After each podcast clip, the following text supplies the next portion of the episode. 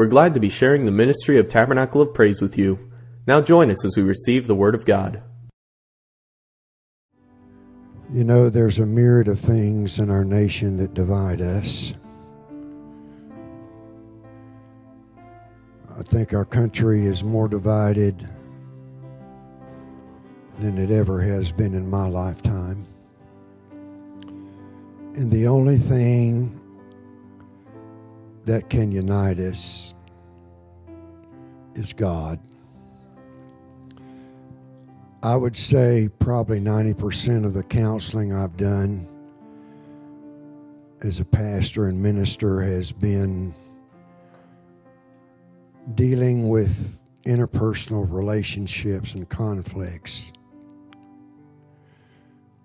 Generally, in counseling, you find that by and large, there's a lot of minutia and silly, dumb stuff that people argue over. And there's generally only one major problem that exists.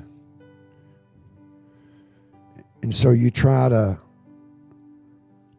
get them to leave the minutia and deal with the main thing. But my vice was always the same. The only way you're going to come together is by each of you getting closer to God. And the closer you get to God, the closer you'll get to each other. The only way to bring a diverse population together is if we have one central thing that we can gather around.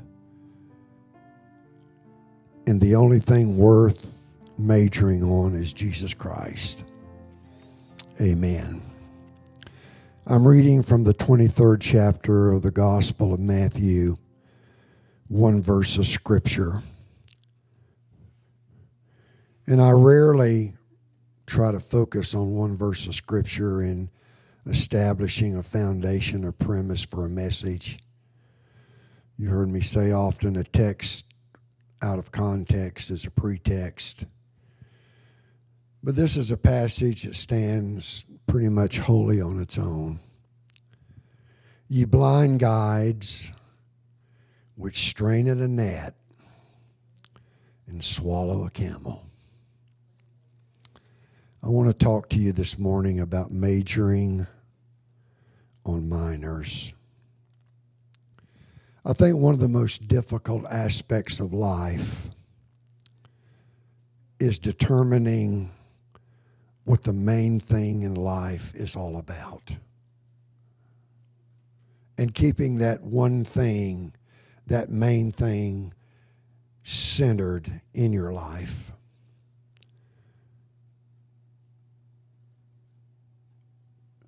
We've discussed about purpose. God doesn't allot a certain number of years to a person's life. God allots, allots time to purpose. Solomon said there is a time and purpose to everything under heaven. If you're above ground and breathing, it's because your God ordained purpose has not yet been fulfilled. When that purpose is fulfilled, then there's no longer any need for your eye to continue to abide on this planet. It's difficult keeping the main thing the main thing. To simply major on what is major in life. But so often we major on the minors. It's an instinct for what really matters that lays at the heart and the foundation of life and purpose and success. It defines the masterpiece in an art or literature. An artist has one major thing that they're trying to portray in a portrait. And all of the scenery is gathered to give a frame of reference and lead the eye to the central purpose or focus of that of that painting. There's some central theme in a storyline. Every writer, regardless of what genre they write in, write to convey one principal thought or thing in any book or novel that they write. It's what makes Scripture so vital because God only focuses on the majors. God doesn't deal with a lot of minutiae in unimportant things. God focuses on what is major and what really matters in our life. It's the imperative ingredient of every great Christian Christian and in great great Christianity is people who can focus on what really matters, keeping the main thing the main thing. It's the difference in all lives that come to nothing, lives that are wholly ineffective in capturing the essence of life. There are so many lives that are dissipated in what doesn't matter. They become experts in the irrelevant. I think it's one of the things that characterizes our nation and the political discussion that's going on in America in the age that we're living is that most of the conversation and most of the debate are over things that absolutely have no real purpose or consequence to, to human life. It's what sets apart one person from another, that sets one team from another, one nation from another, one church from another, one Christian from another. It's what it takes to make life great and to bring about success and purpose in life. It almost it also must be found in every Christian heart and Christian life. Paul said, "This one thing I do." Not this 47 things that are peripheral to my life, not these 99 things I dabble in, but this one thing I do. I forget what is behind me. I reach forward to what's ahead of me. I press toward the mark of the prize of the high calling of God in Christ Jesus. That takes grit and determination. It takes a heart big enough to hold on through all the disasters and the ups and downs of life. It's the ability to seize the opportunity. Jesus said the kingdom of heaven is like that of a merchant. What matters to a merchant, what matters in business, also matters in great Christianity using our talents for our professions. But Ghost said he only put his genius in his living.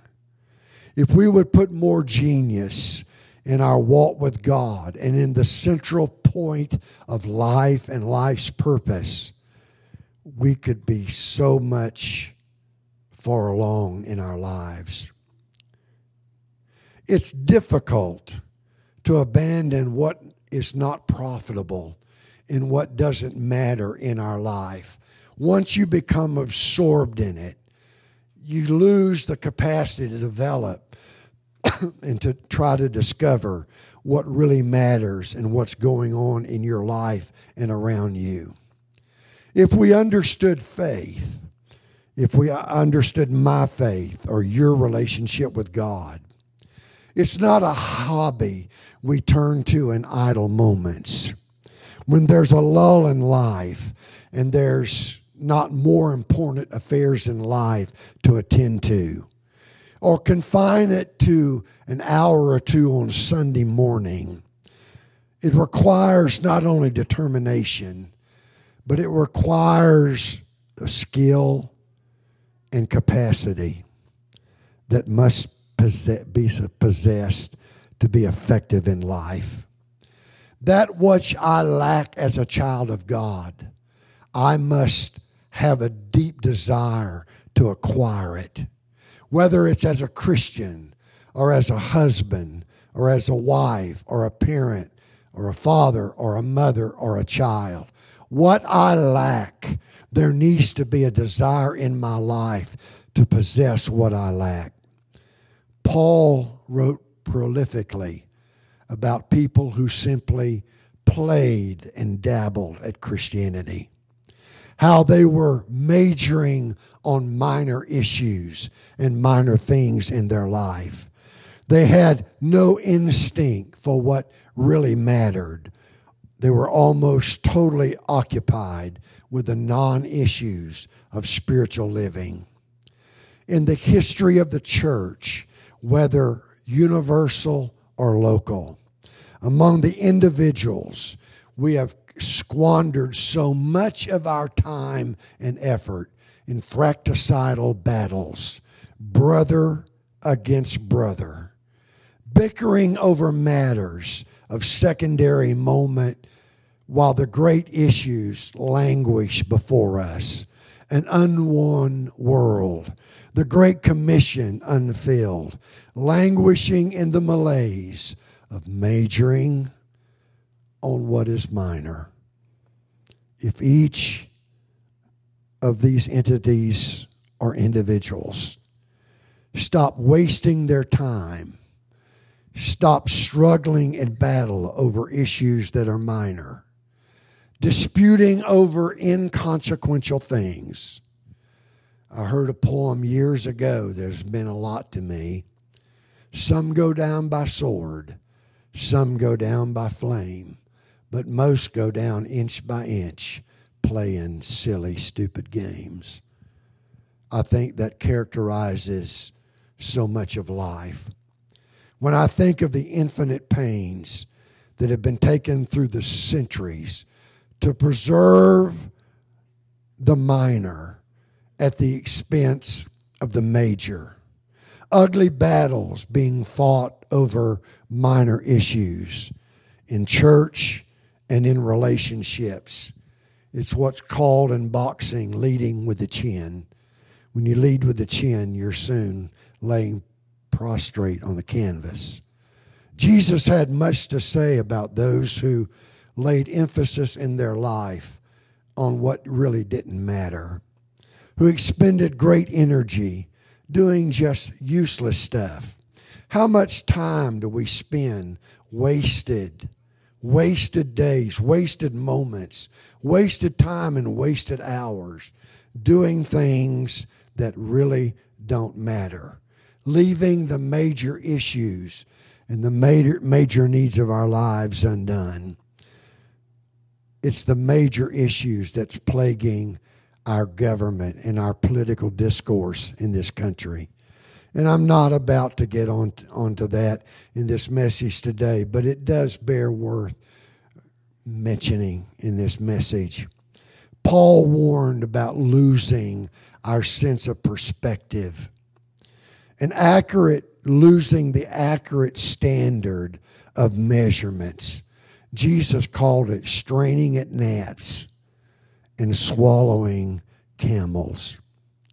If we have no instinct for what really matters in life, if there's really no definition for you what really is important in life, then you're apt to fumble life. You're apt to waste the time and the energy and the essence that God has given you, not counting badly damaging our credibility. Living is like building a house. When you build a house, you work off a certain set of blueprints because there's a finite mind amount of square footage that is going to go into this house There's a budget limitation that every architect uh, kind of pays attention to when he is laying out the parameters of the house. Everything depends on what I do within the square footage that I'm allowed inside this house that I'm going to build. If I squander space, I wind up with a bedroom that's about the size of a closet. Or I'll wind up with a dining room where there's no room for the table and the chairs in it. If I forget the pantry, keeping places of less value, I fail. How I allocate the square footage of the house matters the most about how comfortable it's going to be to live there. How I manage the important and the major issues of my life determine what I have priority for, what matters about my time when God comes to expect, inspect a life, when we've left out what really matters, when we've wasted our space, I think He's going to ask the question Have you majored in the minors? Like the Bethlehem innkeeper, that night when the Messiah was born, that, that night when royalty was on its way all the rooms of his house were filled. So royalty had to be cast or given refuge outside in the barn. All of us manage the same size houses in our lives. None of us have more than 24 hours in a day. None of us have more than seven days in a week, more than 365 or 366 days in a year if we occupy it with lesser guests, if we entertain less, lesser things in our lives, then we don't have room in our lives for what really matters. When we major on minors, we build a life that's far too small. No space for what's vital. We're like the Bethlehem innkeeper. Sometimes royalty appears at the door and we have to turn it aside because we're occupied with lesser guests. We have to get down to what's essential in life, what really, really matters. To develop an insight and develop within the scope of my attention what really, really matters.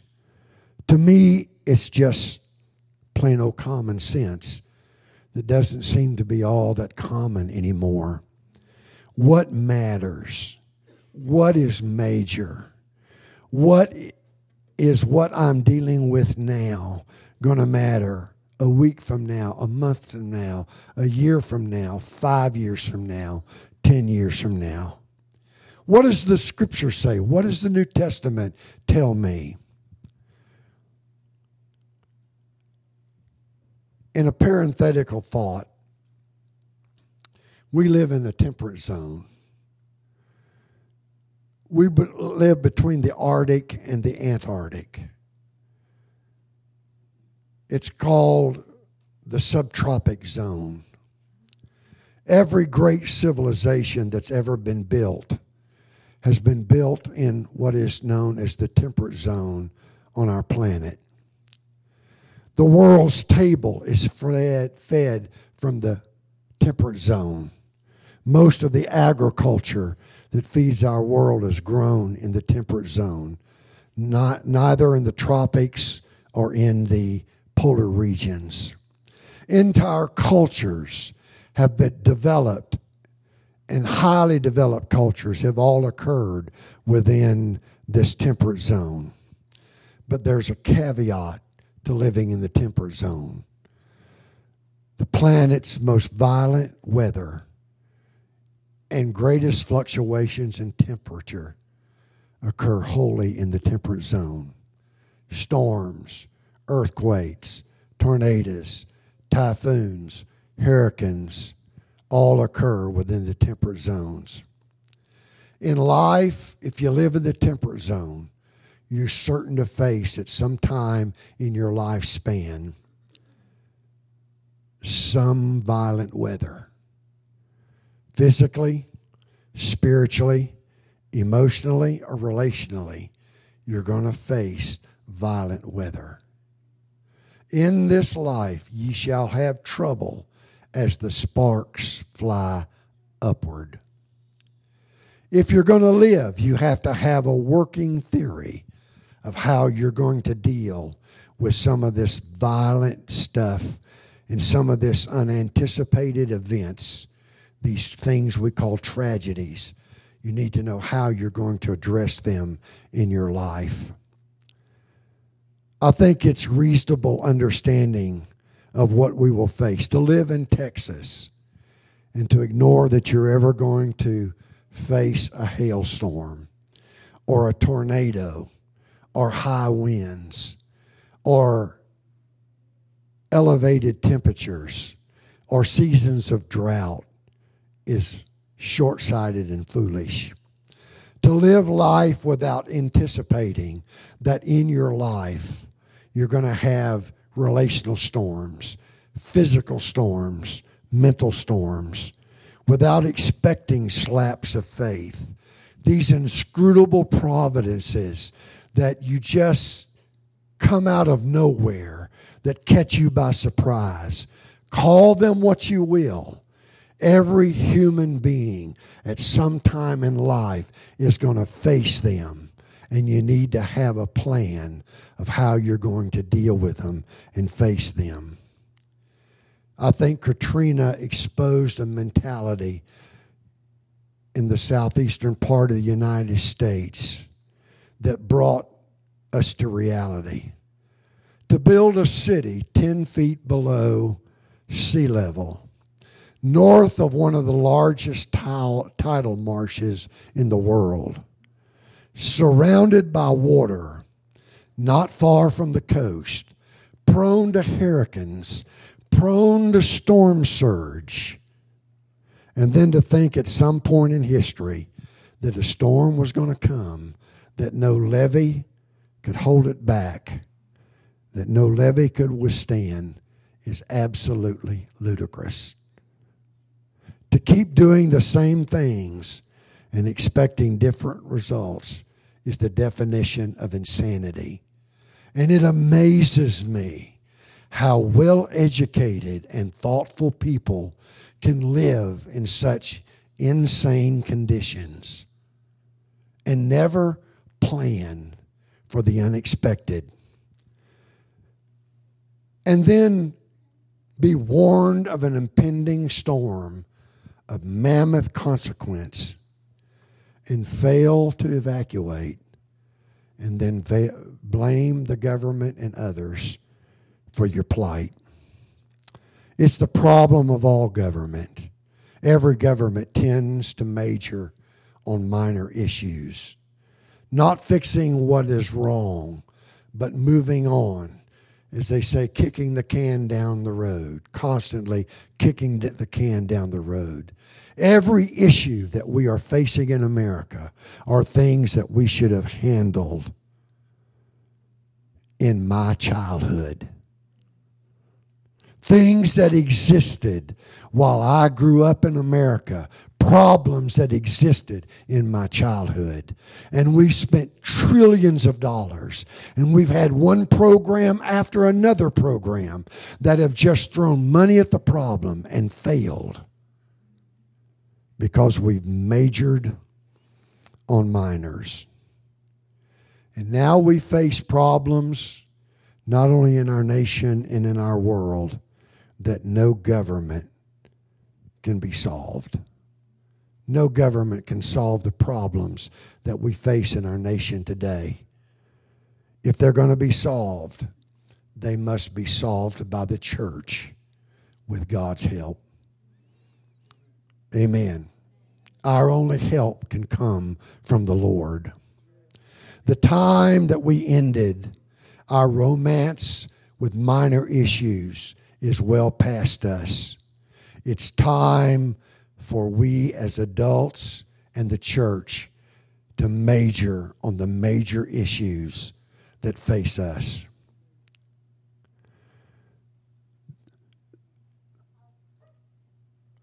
It says in the New Testament that where you live spiritually is a major issue in your life.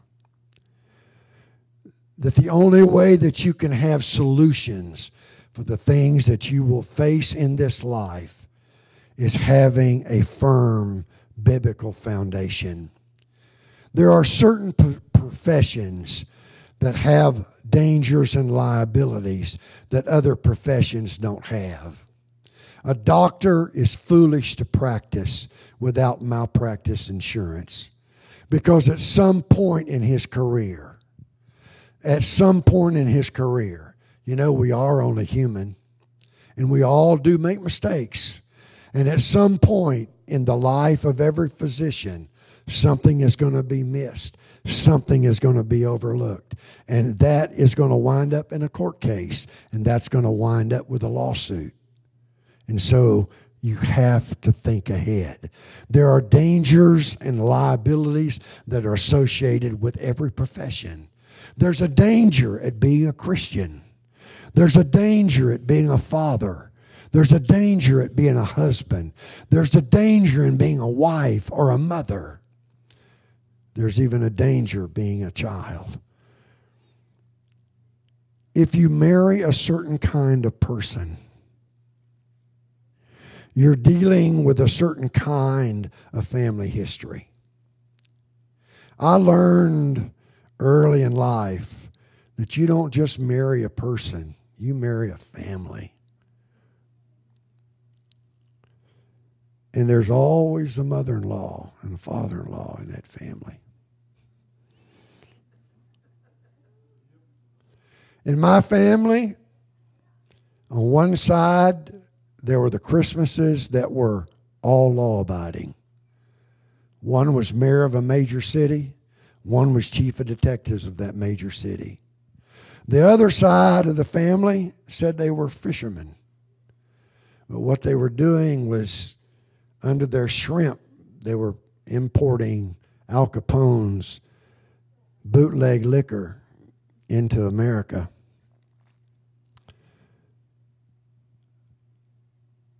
And not to account for your heritage and lineage, I realized that alcohol, alcoholism runs in my family and that most of the males in my family have died an alcoholic death. And for me not to reckon, that, reckon to that and realize my vulnerability and live life as if I had no issue would be foolish. To become embittered in life about what is not fair is wasting your time on a minor issue. Life's not fair. It never has been. It never will be. But God is just. It's too late to buy insurance when the house is on fire. Right now, you may not be facing a pressing need. Maybe it's summer in your life all the flowers are blooming, the grass is growing, the pantry is full, the bank account is adequate, everything is going super smooth. The sun is shining. All the rumors of storm are affecting far distant places, other families, and other people. The news doesn't disturb us when it happens there but it's not happening here. It's happening to them, but not to us. The scripture never rails against life. Jesus warned us in this life, you shall have tribulation. You're going to have trouble, But he said, Be of good cheer, because I have overcome this world. The only way you can overcome is overcome with him. And Jesus didn't live a pampered life. He encountered life at its worst. Every town and village he walked in, he was met with opposition. The doctors and lawyers tried to confuse him. They questioned his motives. They questioned everything about him. But one of the striking realities about the Gospels is his crowds came out of tiny villages of nowhere. Mostly people who were hurting and broken and desperate, a lot like the people that live in our neighborhoods and that we encounter every day. If you pass by one of those sleepy towns, basking drowsily in the sun at the edge of the Sea of Galilee, you would have thought this is a great place to live. It's so peaceful here. Everybody seems to be so happy. Yet when Jesus arrived out of the from under those drowsy roofs came torn souls, broken hearts, spent and tired lives. I'm encountering more and more people who are normal Americans coming from that background than I have ever faced in my life. The mass of trouble within this congregation, as small as it is, would burden the strongest heart. What you see on quiet, smiling, placid faces, beneath them is like Jehoram, the king of Israel, standing on the wall of Jerusalem. And the wind kind of blew his royal robe aside. And a prophet noticed that there was sackcloth within. Underneath the garments of many people there are burdens that are almost unbearable.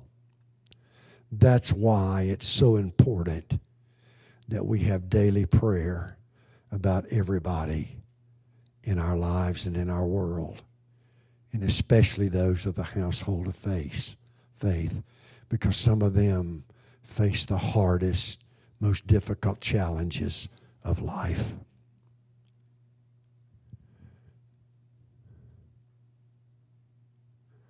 I wonder how many will be wiped out by petty issues.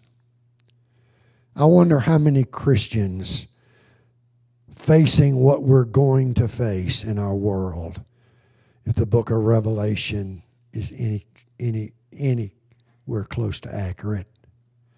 I wonder how many of us are going to wipe out. I've yet to encounter someone who has an issue over something that's really major. I wonder how the hobby Christians will escape the times of testing that we're living in. Will you break? Will you become hardened? Will you become crushed at the injustice? Do I think that my faith will never be tested like Peter's was tested? Do I really believe that I'm going to get through this life without enduring some of the trials of John?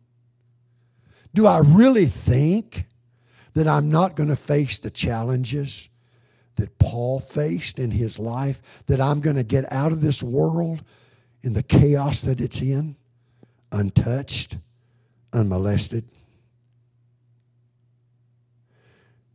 Will you question that how can God be love in the face of all of the canker and the sour and the torment and the tragedy and the human crime against other humans that we are facing and will face? Does not the peril of cities that are torn by gun violence and by racial violence, does that not affect you? Does that not challenge your Christianity? Does that not keep you awake at night? Does that not cause you to toss and turn in your bed because it's distant from the Dallas Fort Worth area? At least mostly.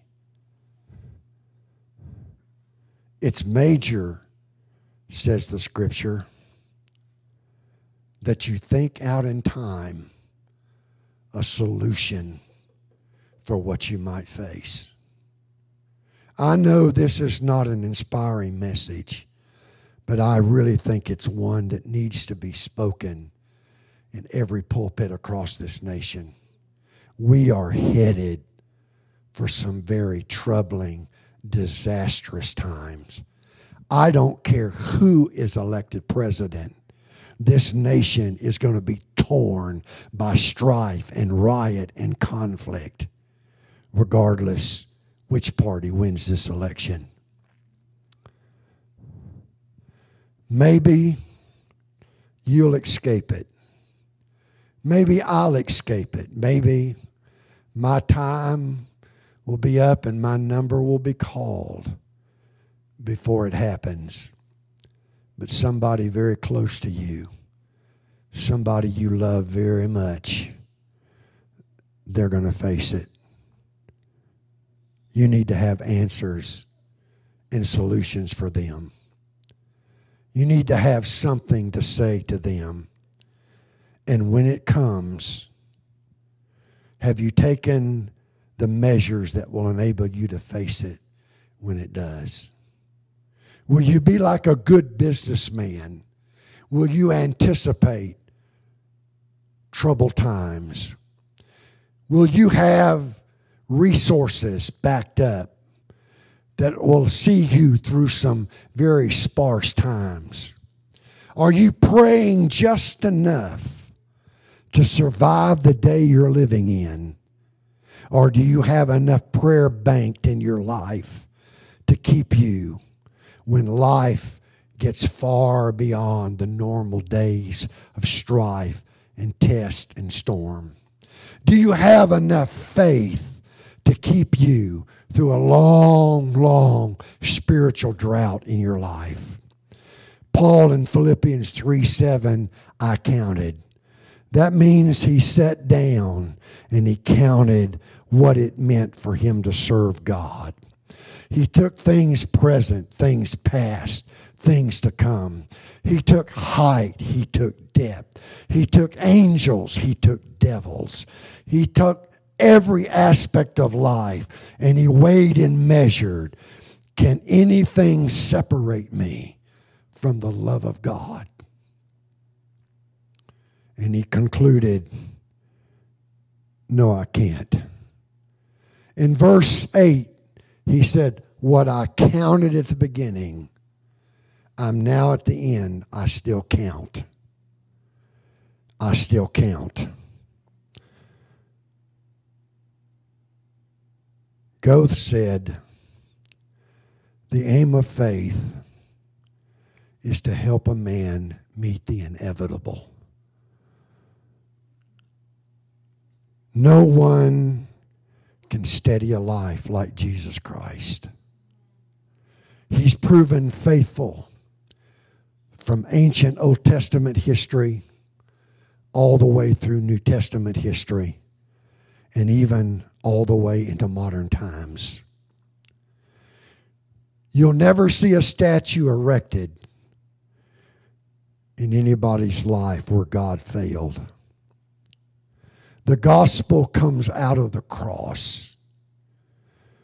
It's given by one who faced life in its fairness, in its justice.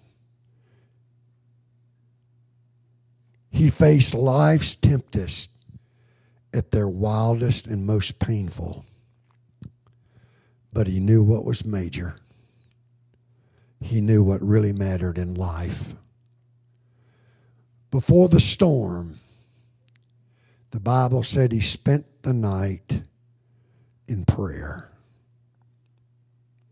I've asked myself, when is the last time I spent an entire night in prayer?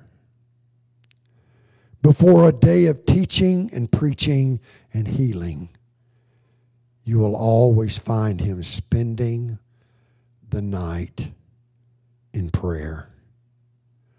Jesus knew what was major in his life. Before the day of triumph, before the day that he rode a foal of an ass in his triumphant ent- entry into Jerusalem, he prayed. We find him in the Garden of Gethsemane praying before Calvary.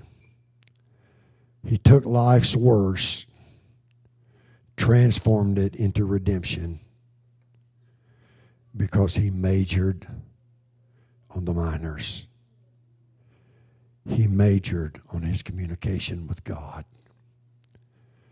If there's anything that I want to stress in this message this morning, is that whatever prayer life you have, you need to improve on it. Whatever time and hours you spend in prayer, you need to, need to spend more. Because right now you need to be closer to God than you've ever been in your life. The best days of your service for God, the most devoted, the most intense, the most consecrated days in your life for God should never be behind you, but they should be occurring now and in your future. Don't waste your time on things that don't matter. Don't waste your time with things that do not add to your relationship with God. You've got a job, you've got to do it. You've got to do it well. Be the very best at what you do because you're not just representing a profession, you're representing Jesus Christ. Do it the very best that you know how to do it. But in those unemployed hours, you, we need to all spend more of them in His Word and in communication with Him. Because the only thing that's going to keep you upright in the storm that's coming is your relationship with Jesus Christ. It's time to be able to say with Job, I've heard him with the hearing of my ear, but now my eye has seen him. It's time to see God. Father, I pray for everyone under the sound of my voice today. We come from many divergent backgrounds. We come from divergent aspects of faith. But the one thing we all hold in common we love you. We look to you today, God, to somehow let the seriousness of the times in which we live. God, I'm amazed at how people who are supposed to be so educated and informed can argue and fuss and divide and throw malice at each other over such issues of minutia when there are so many major issues in our nation in our life that we face God, we need you. We need you more than we have ever needed you in our lives. God, there's so much in me that wants to pray, even so. Come quickly, Lord Jesus. But I recognize how unprepared many in my family and many of my friends and many of the people that I love and cherish who are not ready for your appearing. And so, God, I want to say I'm willing to go through whatever I need to go through, Lord, if the church can remain here and pull them, as it were, brands out of the burning. Satan understands our time is his time is short. He knows it. That's why evil is so rampant in our world. He knows his time is short. God, invade our world. Not just America, but invade our world. Invade Russia, China, Iran, North Korea, every communist country, every dictatorship, every democracy, every socialized nation in this world, God. Invade it. Somehow let a voice for revival, a voice that can call men to God, men that can let our world and nation understand the prefaces of hell that we stand upon that we face in our world. Untold tragedy, untold heartache, untold pain like this world has never seen, that has never witnessed before. God, let the church be the church. Call us to prayer. God, only you can change things, but prayer changes and enforces and works in the hand that controls the world. Through our prayer, God, we can direct your hand on lives, on communities, on spheres of political rule. God, that can be changed through the power of our prayer. God, you prayed in the garden that we would be one even as you are one. God, I pray for a unanimity.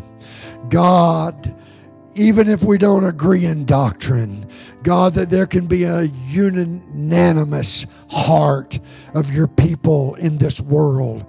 God, to pray for you to intervene in what's occurring in our world. God, we understand this pestilence. This pestilence can only come and happen because you've allowed it to come. And we know that you've used these kind of events in the past, God, to bring people to repentance. I pray, I pray, God, that preachers don't sugarcoat what's happening, but God, that they call it what it is so they can call men to repentance. God, we need to repent as a world. We need to repent as a nation. We need to repent as a people. I need to repent as an individual. God, forgive me. Forgive me, God, for not being as focused as I should have been, for not being as focused as you were trying to impress me to be. Lord, I pray it's not too late call our nation, call our cities, our counties, our states, our nation, our world to repentance. Let the voice of the prophet be sounded in every pulpit across this world. God, let the voice of reason speak to the conscience of your people. God, bring us to our knees. God, not in quaking fear, but in repentance. Bring us to our knees to call on you. God, bring us to our knees to look to you from whence cometh our help. It wasn't to the mountains the psalmist was looking to. It was looking to you that sit above the mountains. It was to the Lord. Come swiftly, come quickly, Lord, with salvation.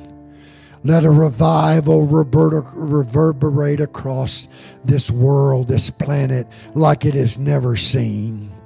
God, let people, let people fall on their knees before that great and dreadful, dreadful day and declare that you are God and that you are Lord. Jesus, let that happen in revival, not in judgment. God, let it come while there's time and there's space to repent. God, I ardently pray this in the name of Jesus Christ. I pray this in the name of Jesus Christ. God, come, come, come, come with revival. Come with a call to repentance. God, come with a call to repentance. Let let this word reverberate in every pulpit, God. Call every heart that is in somehow tuned to you, call their congregations to repentance. God, we need to repent. If the church had been the church, would our world be as dark as it is? I don't think so, God. I don't think if we had been the church that is really the church, that our world would be in the shape and condition that it's in. God, I pray for every politician today, regardless of their philosophy, regardless of their political bent. The king's heart is in the hand of the Lord, and as the rivers of water, you turneth it whithersoever you will. God, you can turn every politician's heart to you. God, you can turn them to acknowledge you. You can cause them to stop playing petty games and realize that their politically ideology, regardless of what it is, is a damnation to our culture, our society, and our world that the only hope, God, is in a theocracy. The only hope for mankind is in a world in which you rule, in which you reign, in which you are crowned as Lord. Let every nation proclaim you as Lord. God, every communist, every God hating, every atheist nation, along with our nation leaders, God. Let them call you Lord. Let them enthrone you in your rightful place. God, we call for that today. In the name of Jesus Christ. God, let this prayer resonate in our hearts. God, let it call us to prayer at untimely times in our day. God, wake us up at night with a call of prayer. Disturb our daytime events with a call of prayer. God, call, disturb our supper time, our meal times with a call to prayer. God, let every family in this church, let every family that acknowledges you as Lord have a call to prayer in their life. God, because the effectual, fervent prayer of a righteous man availeth much. God, the only thing that can turn the heart of this world and of this nation is a praying populace. God, you understood what mattered most. And that was that is our prayer life. God, I pray that you can call us, that we are sensitive enough, that we're aware enough of the dangers and the tragedies that are occurring in our world, the senseless lives that are lost by the thousands every day because of sin because of sin. God, that there become a cry for righteousness, for godliness. Hallelujah. I pray it in the name of Jesus. Amen. Amen. I pray that my words have resonated with you today. I have fought God for the three weeks that I knew that I was going to preach and not preaching this message. God, let me preach something else. Amen. I pray I have been obedient to God.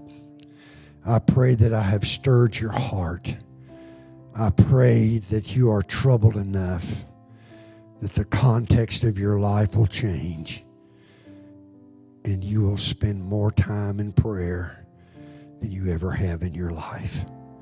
Our world, our nation, our communities, our family, our friends, our children, some of our spouses, their lives are in our hands.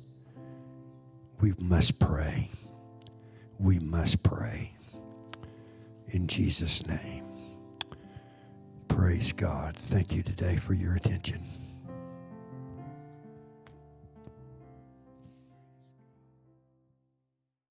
For more information about Tabernacle of Praise, look us up online at tabernaclepraise.org. We want to hear from you, so be sure to connect with our Facebook page. We also have a free app that you can use to keep up with events or be notified of bad weather, and you can listen to our sermons directly from the app. Thank you for listening, and have a blessed day.